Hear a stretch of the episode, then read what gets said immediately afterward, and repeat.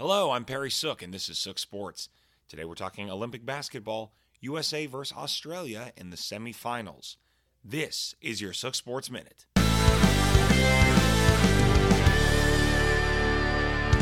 Stay golden, baller boy.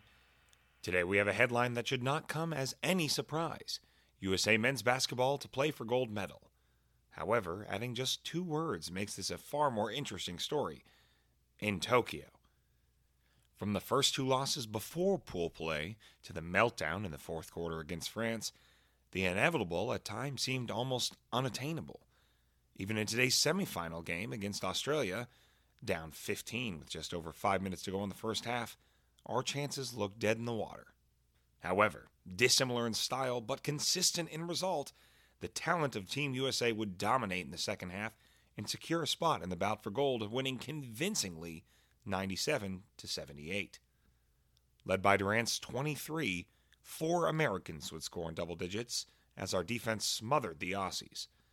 Late arrival Devin Booker made his presence known with aggressive ball movement and his own 20 points. In the end, as it always has been, the pure talent of Team USA on both ends of the floor was just too much to handle. The last stop on this up and down roller coaster is a revenge rematch against France and let's just hope hard work and talent are enough to finish the job. This is your Sook Sports Minute.